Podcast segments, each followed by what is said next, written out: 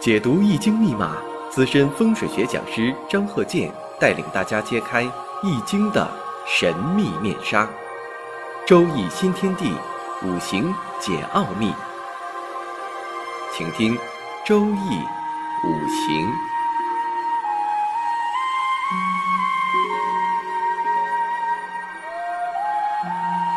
上山微电台荣誉出品。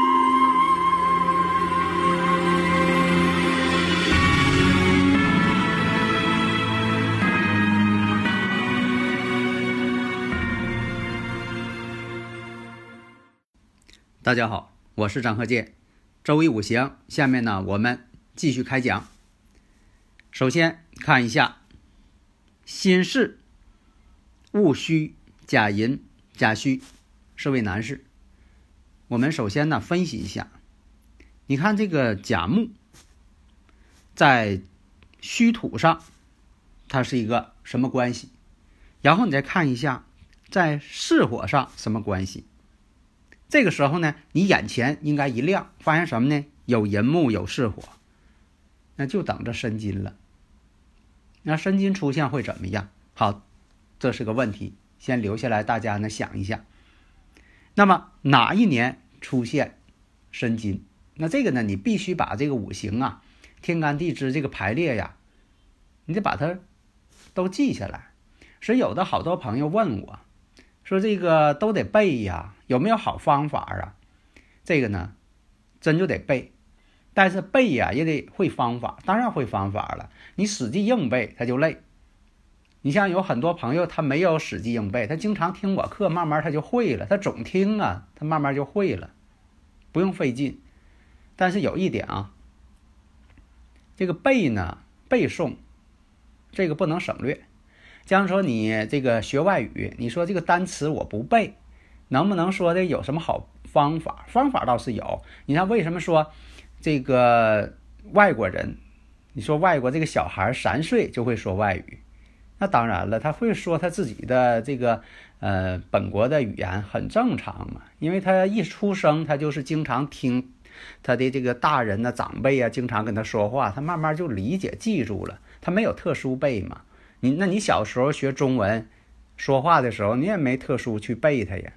但是反过来你要学外语呢，就得背。为什么呢？它没有这个语言环境，你不得不死记硬背。那么现在呢，你有这环境了，有很多朋友刚才说嘛，经常听我课，他没用背，他慢慢听着听着就会了。所以我们说一下，你像这个甲申年，他四岁的时候啊，甲申年会出现什么情况？这个呢，先思考一下。那到了这个壬午年。是什么情况？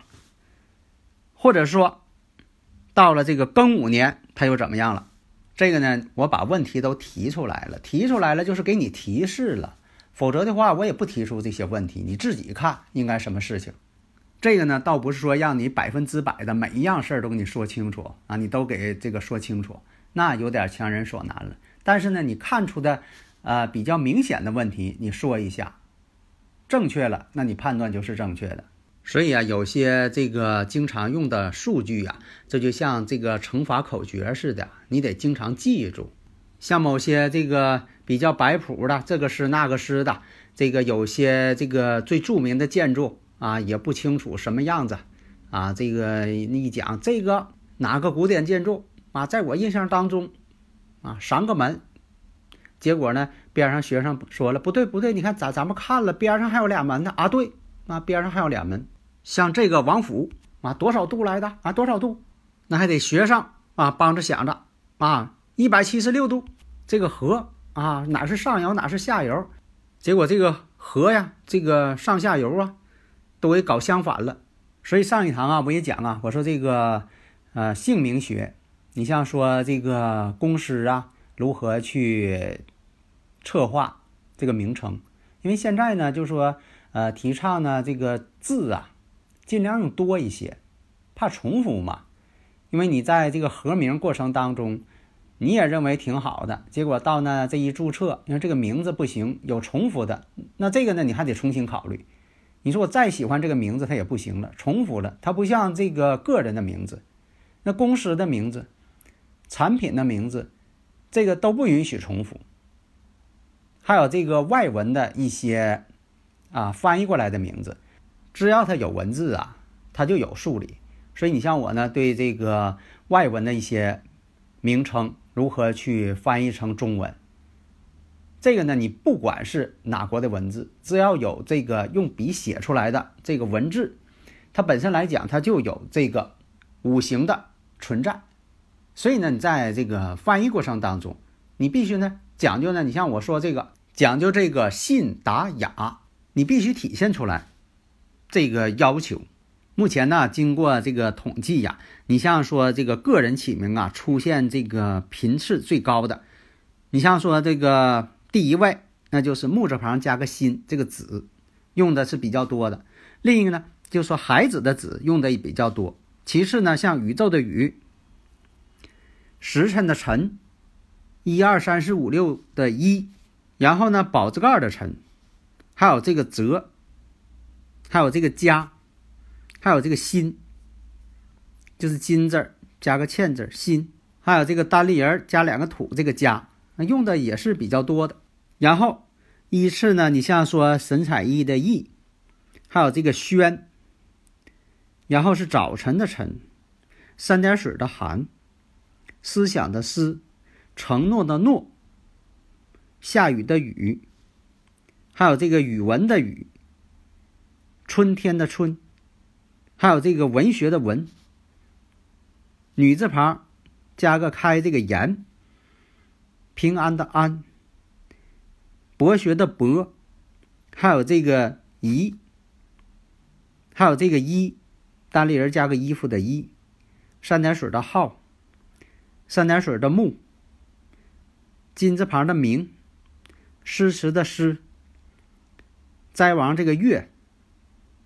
还有这个英俊的俊，自然的然，同，乐，好，奇，尧，乐，艺术的艺，木字旁的同，西，玉，像这个太阳的阳，锦上添花的锦，伊人的伊，现在这些字啊，都是出现的频率挺高，当然了。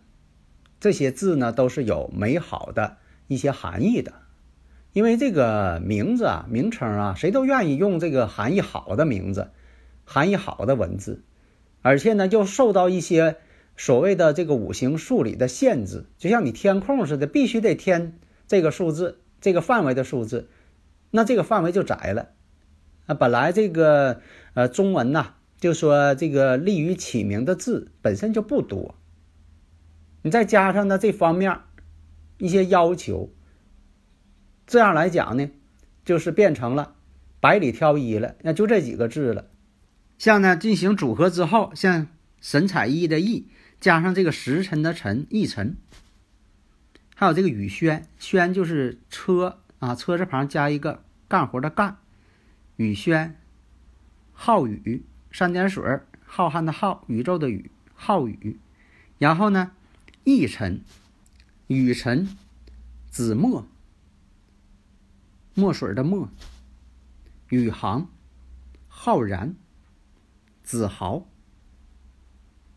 这还有一个翊尘，宝字盖的这个尘，翊尘。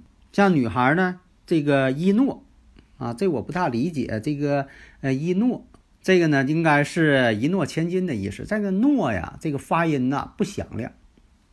在音律五行上呢，它总是给人感觉呀唯唯诺诺的。本身它这个音呢，就是一种收拢的感觉。还有这个呃伊人的伊伊诺，然后呢就是心仪子涵。这个子呢就是有这个木字旁的，加一个辛辛苦的辛。还有这个语同，语言的语，木字旁加个同。同事的同，还有这个心言，可心，雨溪，三点水就是潮汐那个汐，还有这个雨桐，下雨的雨雨桐，再有呢就是梦瑶。经过统计呢，这个出现的频率最高。大家呢如果有理论问题，可以加我微信呐，幺三零幺九三七幺四三六，咱们共同探讨。我们再回过头来再看。在这个甲申年的时候，大家呢应该马上反应过来了，形成三刑嘛，寅行巳，巳行申，而且这个寅行巳，巳行申呐，巳与申之间相合，这个合呢是相刑相合，合本身呢又是相刑关系。另一个呢，寅木与申金之间相冲关系，相冲相克又相刑，所以它包含的这个内容啊很广，所以说。有的时候包含的内容广了呢，反而呢，有些人呢就不知道怎么去做了。我觉得这一点呢，就是应该养成啊，就说的多角度观察，就像说这道菜一样，它的味道啊，就是比较多。那味道多了，你就不知所从了吗？这个倒不是，那味道越多，你就该分析里边的含有这个味道。是什么味道？应该辨别一下。你能分析出来各种的佐料？你说这里边这个菜不光加盐了，还有其他的佐料。你不能说这个菜呀，要不就咸，要不就酸，要不就辣，啊，非常单一。你说这单一的我才能尝出来，一复杂了我就是尝不出来了。那这个味觉不是有问题了吗？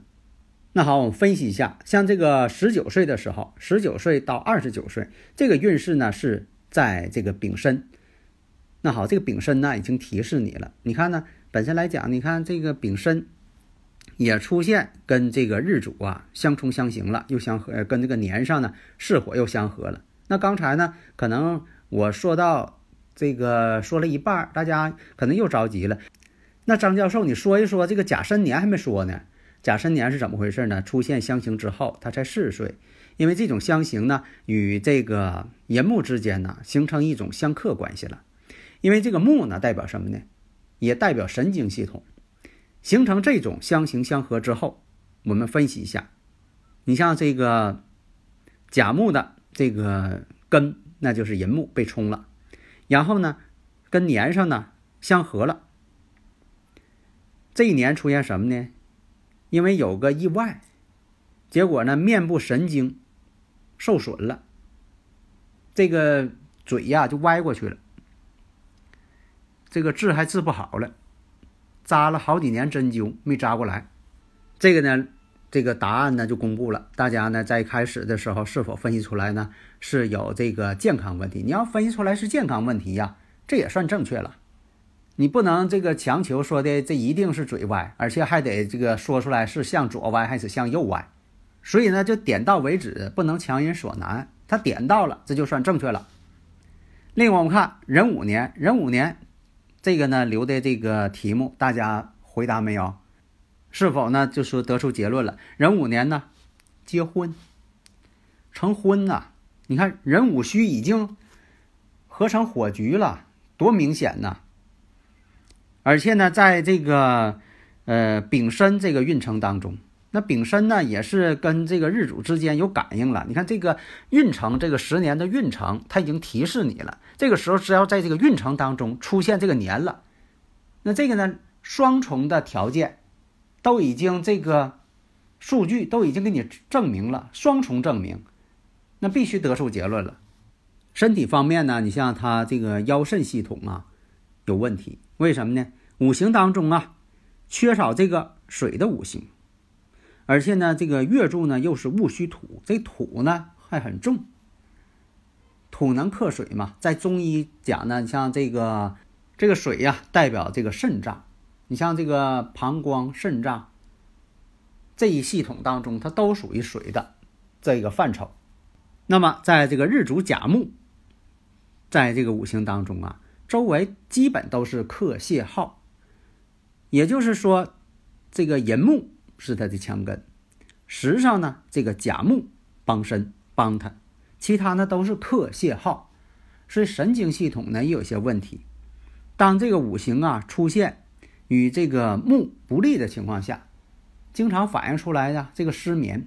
所以呢，这个你像说啊，这个失眠这种症状，它不是说小时候就有，你说这一生出来，啊，这个孩子就失眠，然后一直到老。都失眠，它不是这样，它有一个周期性，所以这个时候呢，你必须得是动态的，用这个运程当中出现哪一段，因为啊，就是像人这个胖瘦似的，你看有的人哈，他一出生他不胖，正常，后来他胖了，再后来他又瘦了，所以你不能说的完全按照这个生日五行来定。你说这个人呢，就是胖，终身胖；这个人终身瘦，这种情况非常少，总是有周期性的。这段时间他胖了，另一段时间他又瘦了，所以他不是说固定的，那就必须得用动态的方法去衡量，也不是说的这个永久不变。这个呢，因为有的朋友呢就问说，这个这个九星啊，为什么说的只有讲到这个运星？其实呢，在这个专业课程当中，我也讲了如何去判断呢，像年飞星、月飞星、日飞星、时飞星，那都有。但是你把这些加上去之后呢，就容易混乱。但是呢，又必须得用，看什么时候用，需要用的时候再用。那么呢，就要讲活学活用。好的，谢谢大家。登录微信，搜索“上山之声”，让我们一路同行。